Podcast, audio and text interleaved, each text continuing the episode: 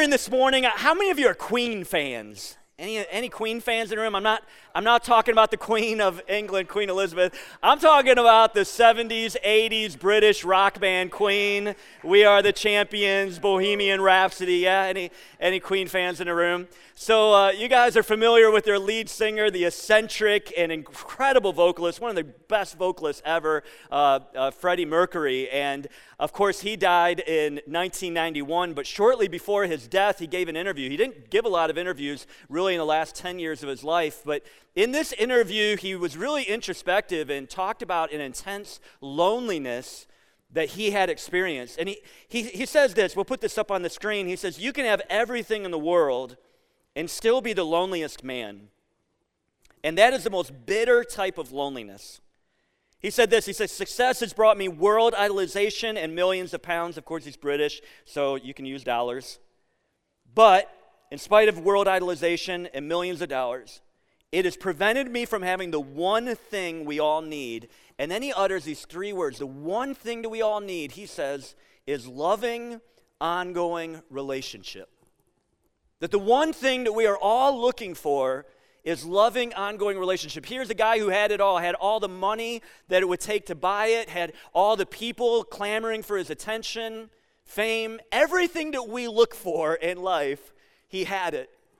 And he said, But I was lacking one thing loving, ongoing relationship. I've been a pastor now for a little over 20 years, and I can't tell you probably thousands of people that I've sat across from teachers and factory workers and bank tellers and high school students and retirees and people going through divorce and people facing death and people who sit across and they, they'll use different words but i promise you it is always about what i'm looking for is loving ongoing relationship and I think the reason why we why our hearts stir for that so much is because we were created for it. In fact, originally, the original story at the very beginning with the original man and the original woman, Adam and Eve, is that they had loving, ongoing relationship. They had it vertically in the relationship with God, a God that they knew He wasn't far away, He wasn't distant, that they would communicate with and talk with and walk with, that they had this with God, but, but because of that, they also had it with each other in the horizontal. In fact, I would submit to you that I wish the Bible was just Genesis 1 and 2. I wish there was no Genesis 3. I wish the Bible was more of a pamphlet than it is a book. In fact, the last verse of chapter 2 says, it has this verse that says that they both were naked and they had no shame. As a middle school student, I was a little bit, me and my friends were a little bit like Beavis and Butthead, and we were like, naked. they were naked.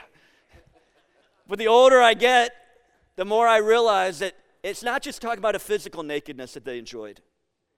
That they enjoyed an emotional nakedness, a relational nakedness. That there was, can you imagine a, a, a, relationship where there's no fear, no insecurity, no secrets, no, no, no hiding, the perfect authenticity, perfect intimacy. And this is what they enjoyed with one another, and this is what they enjoyed with God loving, ongoing relationship. What our souls hunger for. But unfortunately, there was a Genesis chapter 3. And Genesis chapter 3 begins with deceit, and it's a deceit that we all have faced. It's a deception of darkness, of the evil one that comes at us and says that you can't really trust God.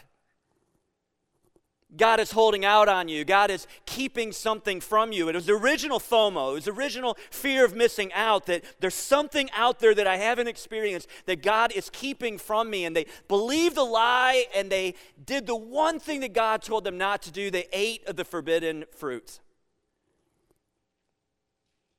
And here we are in 2022, and the apple hasn't fallen far from the tree. The hi, my name is Ken and I've eaten of the fruit. I've done the things that I don't want to do, and I've done the things that I don't want to do. Here's what I find. You know, when we talk about sin, people get really uncomfortable, and maybe, maybe you're even sitting in here this morning and you're going, I'm not a sinner.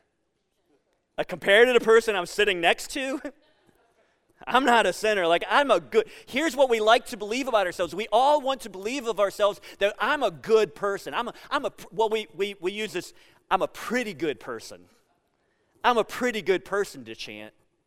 And so when you talk about sin, when we talk about sin, we get uncomfortable. But the truth of the matter is, listen, I, I think you would agree with this. I don't even live up to my own expectations and standards. I mean, here we are, 100 and I think it's 18, someone, someone will give me the math later, days into the year. And how many of you have kept all of your New Year's resolutions? Like I can't even I can't even keep my own standards and expectations, let alone the expectations and the standards of a holy, righteous, eternal God. And so you don't need to get all bound up by this. You don't need to get your panties in a wad over this. It is what it is. We are all sinners. We have all fallen short of God's standard. And because of that, there's been a disruption. There's been an explosion in our relationship with God that we cannot have the loving, ongoing relationship that we all so desire with God. But also, it's not just that, the vertical always affects the horizontal. And that's why we struggle in our relationships with one another. That the very best marriage in this room, if I was to bring you up and interview you, you would say, oh man, there have been whole seasons of our marriage where I didn't like the person I was married to. Now, don't say amen to that because it's Easter. And I don't want to have a, I don't want you to have a bad lunch today. But this, this disruption, this explosion in this loving, ongoing relationship of, of not having that with God, it affects everything, doesn't it? So, what do we do? Like, what's the answer? What can we do? And I hate to break it to you, but there's not a lot that you can do about it, and there's not a lot that I can do about it. That what has happened is basically what has been established is a debt debtor relationship between us and God. That because of our sin, because of our disobedience, because of our pride, because of our greed, because of our jealousy, because of our judging, because of our lack of compassion, because of all these things, like there's this debt debtor relationship, and I owe God a debt that I could never possibly repay. Several weeks ago, we had the, the great advantage opportunity during spring break to, to go west. And so we flew into Las Vegas, and then we rented a car and drove south and got to go through Arizona and then drove north through Utah, and all in like five days. I mean, it was a crazy trip. But because we flew into Las Vegas, I thought it'd be cool. Let's at least take an afternoon and, and walk the strip in Las Vegas. And one of the, I mean, it's just sensory overload, right? Have you ever been there? I mean, it's crazy walking that strip. And, but there was this billboard, a digital billboard that I thought was really interesting that keeps track of the national debt. I don't know, have you, have you, ever seen one of these? They have these in some of the large cities and stuff you'll go to, and, and it's just this clock. It just keeps spinning it out. And, and, and actually, this isn't my picture. Um, this is a picture I found on Google because I wasn't smart enough to take a picture of it. But right now, it's over $31 trillion. And every once in a while, like every 10, 15 seconds, what happens is this digital billboard will then change to another screen where it tells you how much that is per U.S. citizen which right now is hovering around $91,000 per U.S. citizen that is owed to the national debt. And I don't say that, I'm not being political, I don't have an answer. because our politicians don't have answers either. I think they've just kind of decided they don't even care anymore. So this isn't to be political, but this is just this is just I mean, think about that debt and how some of you just got so much angst and anxiety thinking about our national debt. Think about our spiritual debt that we owe God. Like it's unpayable. I can, I can do good things all day long, 24 hours a day, no sleep, just constantly trying to do as much good as I can, seven days a week, just constantly. I'm just going to only do good things. And I can tell you, we'll never be able to pay the debt. It reminds me of the story that happened in the mid 1800s. There was this, and if you took world history class, you probably remember some glimpses of this, but there was this event in world history called the Irish Potato Famine. Any of you remember that from world history class? The potato famine? This was not a small thing. So what happened was their potatoes got diseased, and I mean just disgusting. And uh, because of that, this, the potato was a staple food. It was a staple of their economy, and and there was disease that ravaged Ireland between 1846 and 1851. Historians tell us over a million people died of hunger and disease because of this potato famine. And, and here's the crazy thing that happened is, is not only, I mean, on top of the death and on top of all the illnesses, on top of the disease, is because this was a staple of their economy, their economy immediately crashed. So, so think about the implications of this. Number one, there's no food because the potato is a staple of their diet, but now their economy has crashed. And so now even landlords are starting to send these payment due, like, hey, you can't stay where you're living unless you pay up. And by the millions, people were begging their landlords, listen, there's no one who can pay for this home. Can you at least, can we stay in this home, please? Like, can you have mercy? Please have mercy. And, and, and people were getting kicked out onto the street. So they're hungry, they're now homeless. There was one landlord, he's gone down in history. His name was Cannon Fawcett. We've got a picture of the dude up here, maybe somewhere. There's good looking Cannon. Just looks like a nice guy, does he? Cannon Fawcett sent out this letter to his tenants. And he said, Listen, here's the deal. You have to pay your rent. He actually used this phrase. He says, It would set a bad precedent for me to let you out of your obligation. You have to pay your rent. And then he uttered this word, but. But. I have enclosed something that might be a benefit to you. And attached to the letter was a check for an amount of money that was far greater than what they owed in their rent. This guy would go down, he, well, he's not up there anymore. Cannon Fawcett would go down as giving almost, uh, he, was, he was, had immense wealth, would spend almost all of his wealth during the potato famine to help others. But he said, listen, I have attached something that would be of benefit to you. I have a gift for you. It reminds me of the gift that God has for us. It reminds me of what God has done for you and I in the debt that we owe God, that, that we couldn't possibly repay it. God is a lot like Cannon. He says, listen, it still has to be paid. Like we, we, we talk about God's love, that God is such a loving God, and He is. He is complete and perfect love. We can only love because He first loved us. But we have to remember that at the same time, God is perfectly and completely just. He's a perfect judge that when the law is broken, there is a required sentence that has to be handed down. And when that sentence isn't handed down and when justice isn't meted out, we want to recall the judge and say, You're a horrible judge. In the natural, we see that. And so God is his perfect judge, and he says, Listen, the payment has to be paid. Like it would, it would set a bad precedent otherwise, but I have a gift for you. And the gift is his son and his son would pay the price that you and I owe with his life. There's, I don't know how familiar you are with the Bible. Some of you in this room are super familiar and have whole chunks of this memorized. And some of you, just to be completely honest, have never opened a Bible in your life, other than maybe being in a hotel and flipping through like the Gideon Bible or something like that. But in this Bible, which is really a library, it's a collection of books and letters that were written over a span of, of thousands of years. And we have four accounts of Jesus' life and ministry. The, we call these in church circles, we call them the Gospels Matthew, Mark, Luke, and John. Four different accounts from different perspectives. From even one's even a Greek, wasn't even a Jew who wrote and gave an orderly account. And here's the interesting thing when you look at the Gospels, out of these four gospels, only two give details of Jesus' birth. But all four give detailed paragraphs to Jesus' death by crucifixion. Jesus, crucifixion was a big deal. It, we, we, we live in a culture where, and I, again, I'm not trying to get political, we live in a time of capital punishment where at this very moment, there are lawsuits that go on through the judicial system regarding our form of capital punishment that it is cruel and that it, that, that, it, that, that it takes too long, that it's too painful. And so there's literally right now, some of you are looking at me cross eyed, constantly there, there's different lawsuits going on and, and suing different states over this. The Roman Empire would laugh at all that. Crucifixion was developed by the Persians, but the Romans boasted that they perfected it because they were looking for a form of capital punishment that wasn't quick and wasn't simple. In fact, their whole deal was they wanted to keep the man alive as long as possible because for them, crucifixion or, or capital punishment wasn't about punishment as much as it was about being a deterrent.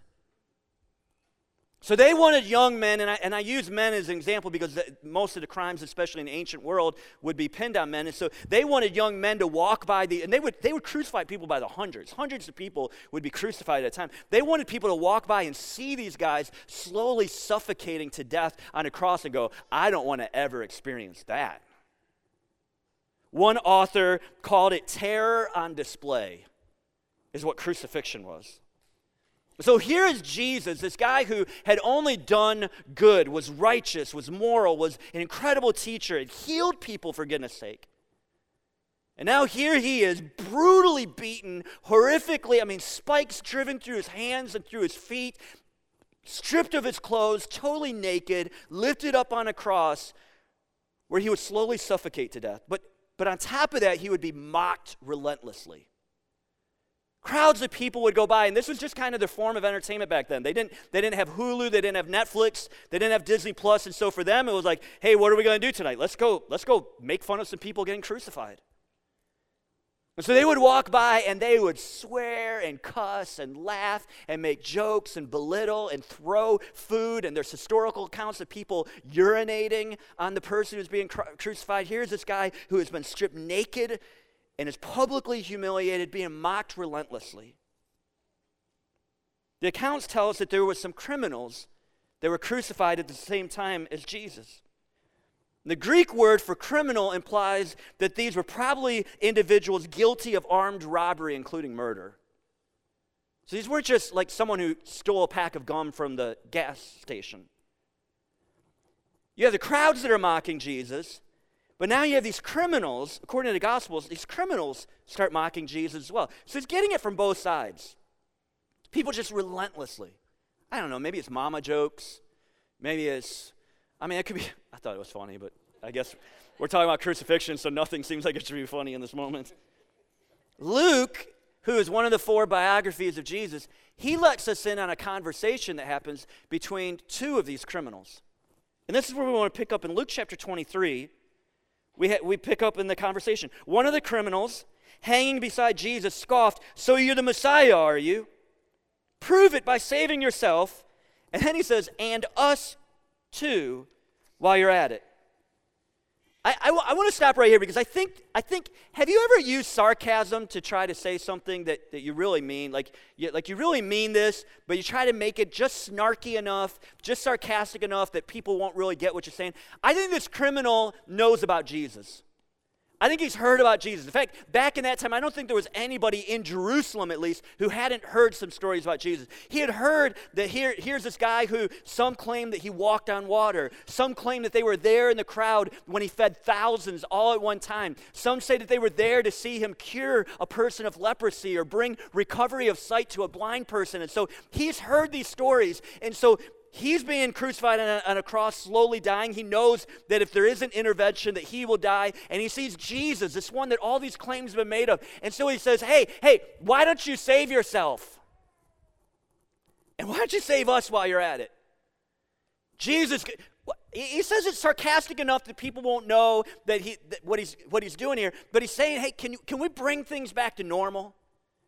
Can we bring things back to the state that it was before we were hanging on a cross? It says in verse 40, but the other criminal protested, Don't you fear God even when you have been sentenced to die? We deserve to die for our crimes, but this man hasn't done anything wrong. Then he said, Jesus, remember me when you come into your kingdom. I, have thought a lot about this particular criminal who has the guts to say, Listen, shut your mouth we deserve what we're getting. Don't you know anything about this man in front of us? Haven't you heard any of the stories? Haven't you watched him and observed him as he's been dying? Have you heard that he was uttering, Father, forgive them, as these guys were nailing him to the cross? Haven't you? He responds totally differently through all of this than we have responded. There's something different about him. Leave him alone. Leave him alone. And Jesus, would you remember me when you come into your kingdom? I, I, see two things going on. First of all, I see absolute courage. He, I mean, think about it. The crowd is mocking Jesus.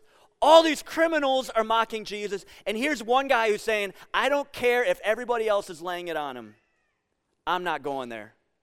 Think about the courage. I mean, he's about to die. Why not? He just already probably committed armed robbery. Like, why not just go along with the crowd? You only got a few minutes left. Just why, why buck the system at all?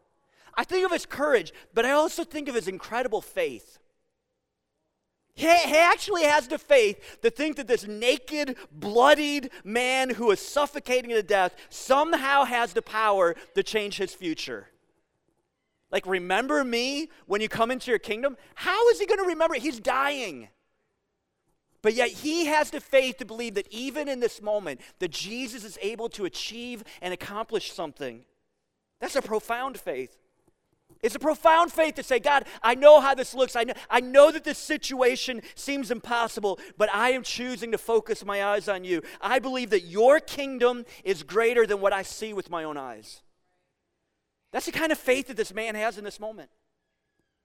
The criminal wanted mercy, but Jesus was about to offer him something so much greater. He was about to offer him grace. Look at what he says next, verse 43. And Jesus replied, These words are incredible. I assure you today, I assure you, I promise you, you can count on this. I assure you today, today you will be with me in paradise. Today, not tomorrow, not in the sweet by and by you will be. Not you probably will be, not maybe, you will be with me. Relationship, personal, proximity, closeness, in paradise, personal, ongoing. Just a few minutes later, John, the son of Zebedee, would record this moment as he says in John chapter 19 Jesus knew that his mission was now finished and to fulfill scripture, he said, I am thirsty. And a jar of sour wine was sitting there, so they soaked a sponge in it, put it on a hyssop branch, and held it up to his lips. Verse 30, when Jesus had tasted it, he said, It is finished. Then he bowed his head and gave up his spirit.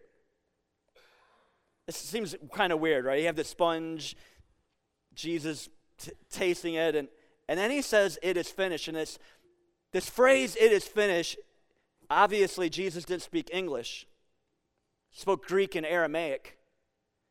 And this term for it is finished is actually this word tetelestai.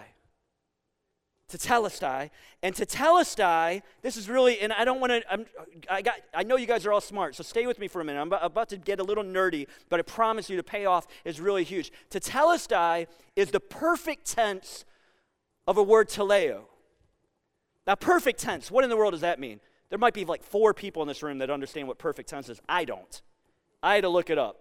What in the world does it mean, the perfect tense of the word teleo? What's that all about? So I looked it up, and the perfect tense describes a past completed action with present effect. It's a past action that has ongoing, it like it is finished, and it is finished, and it is finished, like right now, and tomorrow morning when you wake up, it is finished. It's a past action that has ongoing present effect, like right now. Now, here's a, okay, that, that's a little bit cool. Here's a really cool thing this tetelestai, this word tetelestai, we have these papyruses, not we, like I have anything to do with it. Archaeologists found these papyri, papyri that were from about 2,000 years ago, from the same time as Jesus, that were accounting ledgers. And so they, w- they would actually have a list of, of bills, and it would be an item and the amount that was due. And then on top, in very elegant writing, there would be this word tetelestai. They're like, what, what in the world is it? This word is an accounting word as well that literally means paid in full. So think about it. Jesus is on the cross, and he's looking at you, and he's looking at me, and he sees in the future, he sees all, all, all that we will owe him the debt that we owe him that is unmanageable, that we could never possibly pay up. And Jesus has been beaten and horrifically tortured and hoisted up on this cross and mocked, and everybody's joined in on it. And Jesus, in this moment, looks out and he says, Tetelestai. Tetelestai. Would you say that with me? To Tetelestai. I know it's a hard word.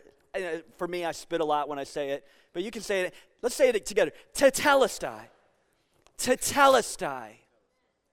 It's paid in full. You don't have to make a payment.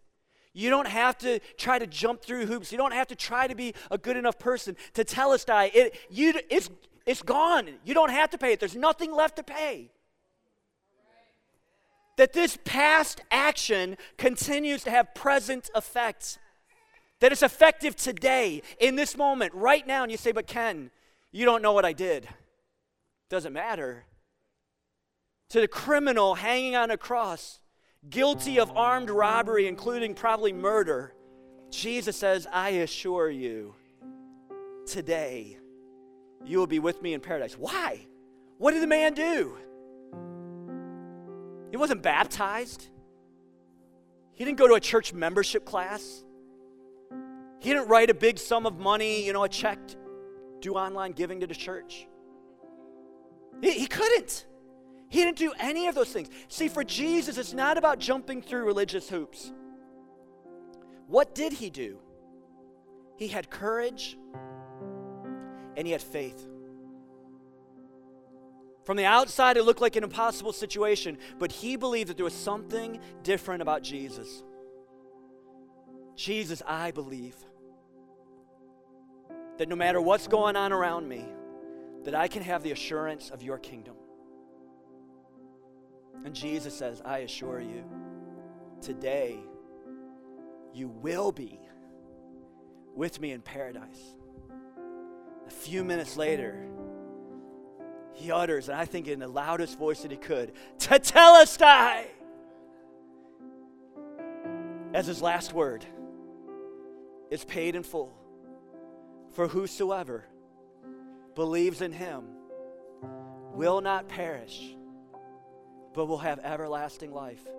Not because you've done anything, not because I've done anything, not because we deserve it. We don't. But because on a cross he uttered the words, and it's paid in full. So, my question to you this morning is not, will you become a member of Journey Church? Question is, do you believe? Now, listen, I don't mean believe like you believe in the Easter Bunny. I mean, this word belief has a weightiness to it. Trust, depend upon, put your full weight on. That I don't I don't understand it. I've got questions. There's there's things about the Bible that that confuse me, but I don't have to have it all figured out. All I all I have to do is come in a position of humility and say, Jesus, can you save me? Not only can he, he will. If you will invite him. I'm going to ask you all over this room to close your eyes and bow your heads. We started the service with these words of Freddie Mercury. What I'm looking for more than anything is loving, ongoing relationship. I think for many of us in this room, that's exactly what we want. And God has made way for us to experience it. And when we experience it with God, we can experience it with one another. But it's only through the cross. Some of you say, Ken, this sounds too good to be true. Here's the reason why I know it's true. If it was just an issue of a man dying on a cross, listen, we wouldn't be here today. But on the third day, after his body was laid in a borrowed tomb, he busted through the wall of death. What we celebrate today, he was resurrected from the grave, proving his authority and his power. That no matter what you're facing, no matter what you've gone through, no matter what you have done, no matter what has been done to you, that He is taking care of the payment that is due. Not only is it finished, it is paid in full tetelestai. So, my question for you, with your eyes closed and your heads bowed, I'm not going to embarrass anyone. I'm not going to ask you to stand. We're not going to make you come to the front. But if you're here and you say, Ken, I need Jesus in my life, Jesus has not been in my life. I need his death and his resurrection to be front and center in my life. I recognize that I have a payment that I can't possibly pay, a debt that I can't possibly pay. I need Jesus to come and forgive me of my sins and be the master and leader of my life. If that's you, we're not going to embarrass you. I'm going to start over on my left, which should be your right, and just look across the room. And if you'd say, Ken, would you pray for me this morning? I, I want Jesus to be in my life. I want to have the faith of that criminal on a cross who would say, I believe in your kingdom. I believe that you are the king. Forgive me. So, again, I'm going to start over on my left, your right, and just look across. If that's you, would you just raise your hand if you say, Ken, would you include me in prayer? Yeah. Yeah. Anybody else? Yeah. Over in the middle. Yeah. Yeah. Yeah. Several of you. Yeah. Over to my right, your left. Anybody? A number of you. That's awesome, you guys. Can we just pray this prayer together? I'm going to ask all over the room, whether you raise your hand or not, would you join me in praying this prayer? Dear Heavenly Father, I thank you for Jesus. Thank you that He died for me. He died to take my debt and to pay it in full. Forgive me. I welcome you and invite you to lead my life. Empower me to follow you. Show me what it looks like to be your disciple. In Jesus' name, amen. Guys, that's what we're celebrating this morning.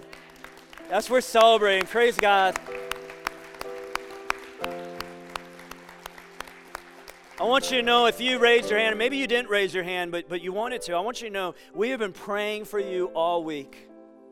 In fact, it's been longer than a week. We've been believing that God would stir some hearts. And so maybe you're wondering, okay, is, is that it? I just I just raised my hand and you prayed this magic formula prayer over me and I don't feel any different, Ken. Like I don't like nothing seems like it's changed. Can I encourage you? Uh, we we st- this is a starting point in a journey of following Jesus. And we start by faith, receiving His grace and receiving His forgiveness. But now it really does become a journey of following Him. Like literally following Him, doing the things that He wants us to do, going in the direction that He wants us to go in. And so we have some helps that we would love to, to give you this week. On your connection card that I mentioned at the beginning of the service, at the very bottom, it says My Next Steps. And if you're starting a relationship with Jesus, if you would check that box, we have something that we want to not only send you in the mail, but we have some emails that we want to send you and some text messages. And, and I, I'm going to give you an invitation that I would love to meet with you. And so if you if you would check that box, all of that's going to be available for you. Maybe you're reaffirming a relationship that you've had with Jesus in the past, if you check that box, and then in a moment, our greeters are going to be back at, at, at, the, at the doors with the buckets and greeters. If you guys can help me out in making sure that that happens. Listen, we, that's the greatest thing that could happen this morning. And so, as you give us your information, we want to be wise stewards of that and help you in following Jesus. I want to welcome you to come back next week. We're starting a brand new series called Unstuck. So maybe for you, as you, as you, yeah, some of you feel that way. You're like, I identify with that. Yeah. So we're going to be talking about fear. We're going to be talking about depression. We're going to be talking about just different things in life, sin, just different things that, that cause us to get stuck. And we're going to be looking at David's Psalms in particular, of David's writings and, and David's experiences and how we can get unstuck. And then I want to invite you, if you're if you're wanting to grow in Jesus and grow in not only knowing more about him, but in relating to him more fully, we have a class on Thursday nights. It's really a group, it is a discussion oriented called the Grow class. I personally lead that class every Thursday at 6:30, and it's five weeks. I keep doing it every Thursday, but you just need to come for five weeks. You can come more than five weeks, but on the sixth week, you're going to learn the same stuff that you learned on the first week. And so we just keep doing that. So you can jump in at any time. Just jump in. You can jump in this Thursday, come for five weeks, and we'll talk about how to read the Bible. We'll talk about how to pray. We'll talk about who is the Holy Spirit and, and what, it, what, what, what does He offer. And we're going to talk about just some really important things that have to do with growing in Christ. And then I want to invite you, uh, we have some prayer partners that are going to come. And if you need prayer, if you walked in this morning with something heavy on your heart, as everybody else is leaving this morning, we want to invite you to come and, and have someone pray for you. So, prayer partners, if you guys could even now just come to the front. And then finally, if you have kids in the back, a really important announcement because of how many people we have this morning, we're going to ask just one person from every family to go back and get your kids. So instead of the whole family going back through the hallway and getting little Johnny or little Susie, if just one person from your family can take that sticker, you'll need that sticker. If you can go back there and get little Johnny and Susie, that'll help from that hallway being massively crowded. Does that make sense? Can you guys help us out with that? Would you stand to your feet? This week, my prayer for you is that you would experience through Jesus, through his death, through his resurrection, loving, ongoing relationship. That this week you would have the assurance that your debt has been paid in full that you are loved far greater than you can imagine by your Heavenly Father. God bless you guys. Have a great Resurrection Sunday.